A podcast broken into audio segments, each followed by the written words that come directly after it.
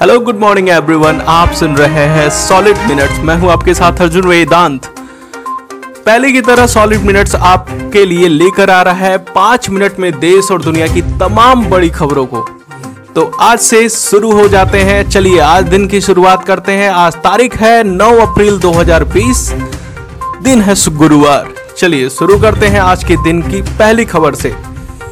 उत्तर प्रदेश सरकार के उप मुख्य सचिव अवनीश अवस्थी ने कहा कि राज्य के 15 जिलों को हॉटस्पॉट इलाके में 100 प्रतिशत लॉकडाउन 15 अप्रैल तक की सुबह खत्म होगा। उन्होंने बताया कि जिन 15 जिलों में 6 से अधिक मामले सामने आए हैं, सिर्फ़ वहाँ हॉटस्पॉट इलाके में 100 प्रतिशत लॉकडाउन किया जाएगा।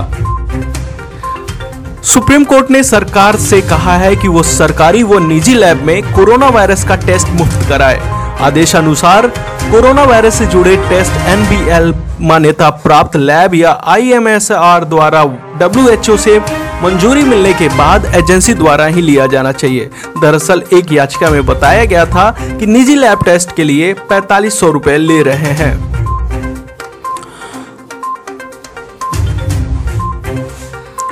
उत्तर प्रदेश के प्रमुख स्वास्थ्य सचिव अमित मोहन ने कहा है कि घर से बाहर निकलने वाले हर व्यक्ति को चेहरा कवर करना अब अनिवार्य होगा, चाहे वो मास्क से हो या किसी और चीज़ से करे। उन्होंने कहा कि इससे संक्रमित होने की आशंका कम हो जाती है। उप उप मुख्य सचिव अवनीश अवस्थी के मुताबिक ऐसा न करने पर कानूनी कार्यवाही भी हो सकती है। उन्होंने आगे बताया कि राज्य में कोरोना संक्रमण के मामले बढ़कर 343 हो गए हैं जिसमें एक सौ तबलीगी जमात से जुड़े हैं।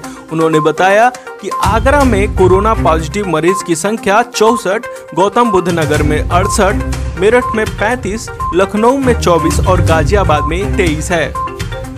केंद्रीय स्वास्थ्य एवं परिवार कल्याण मंत्रालय द्वारा जारी बुधवार शाम पाँच बजे तक के आंकड़े के अनुसार भारत में कोरोना वायरस संक्रमण का आंकड़ा पाँच हज़ार दो सौ चौहत्तर हो गया। इसके साथ ही देश में वायरस से अब तक एक सौ उनचास लोगों की मौत हुई।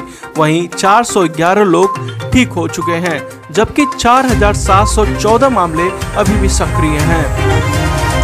ब्राज़ील के राष्ट्रपति जेयर बोल्सोनारो ने प्रधानमंत्री नरेंद्र मोदी को पत्र लिखकर मलेरिया की दवा हाइड्रोक्सीक्लोरोक्विन की सप्लाई को लेकर भारत से मदद मांगी थी, जिसका इस्तेमाल कोविड 19 के इलाज में किया जा रहा है। बोल्सोनारो ने कहा कि जैसे भगवान राम के भाई लक्ष्मण की जान बचाने के लिए भगवान हनुमान हिमालय के औषधि लेकर आए थे, वैसे भारत ब्राज़ील मिलकर इस वैश्विक संकट से जीतेंगे।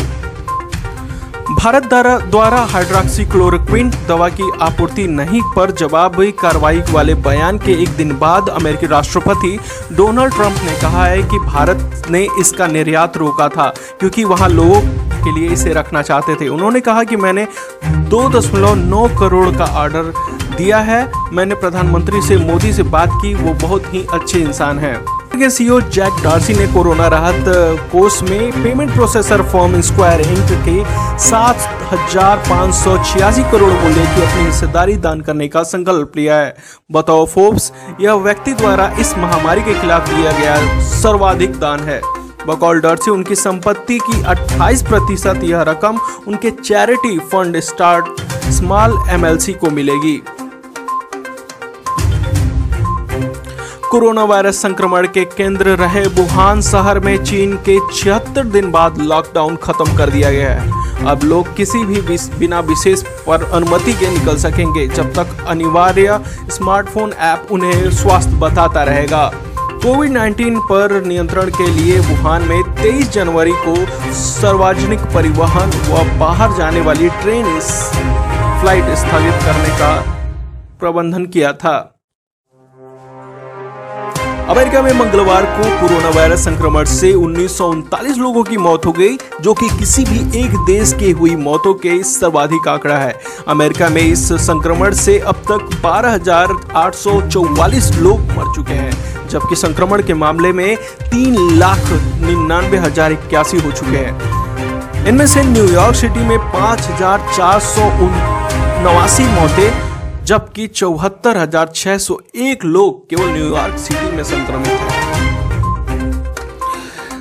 27 मार्च से रोगवे तट के 20 किलोमीटर दूर फंसे शिप के 60 प्रतिशत यात्री कोरोना वायरस से संक्रमित हैं, जिन्हें उरुग्वे उतरने की इजाज़त नहीं दे रहा है। यात्रियों को टेस्ट करने के लिए डॉक्टर्स में बताया था कि सिप पर 70 से अधिक उम्र के कई मरीज़ हैं, जिसमें से कुछ हृदय, फेफड़ों और कई बीमारियों से ग्रसित हैं। आईक्यूएयर के डेटा के मुताबिक दुनिया के 20 सबसे प्रदूषित स्थानों में भारत के सिर्फ़ दो शहर, मुंबई और कोलकाता शामिल हैं। भारत में प्रदूषण का स्तर देशव्यापी लॉकडाउन के बाद गिरा है। गौरतलब है कि आईक्यू एयर की मोस्ट पॉपुलेटेड सिटीज़ 2019 के मुताबिक दुनिया के 20 सबसे प्रदूषित शहर हिंदुस्तान टाइम्स के अनुसार कुपवाड़ा में सुरक्षा बलों ने मुठभेड़ में मारे गए लश्कर तैयबा के पाँच में से तीन आतंकी कश्मीर के थे। बतौर खबर, दो आतंकी अप्रैल 2018 में अलग अलग स्थानों पर अटारी बादर में दाखिल हुए थे, जबकि तीसरे की यात्रा की जानकारी अभी ली जा रही है। इस मुठभेड़ में पाँच सैनिक भी शहीद हुए थे। तो ये थी आज की अहम खबरें। और भी खबरों के लिए हमारे पॉडकास्ट और हमारे वेबसाइट पर विज़िट करते रहें। हमारे पॉडकास्ट सभी मीडियम्स में अवेलेबल हैं। इन्हें सब्सक्राइब करना न भूलें। जय हिंद।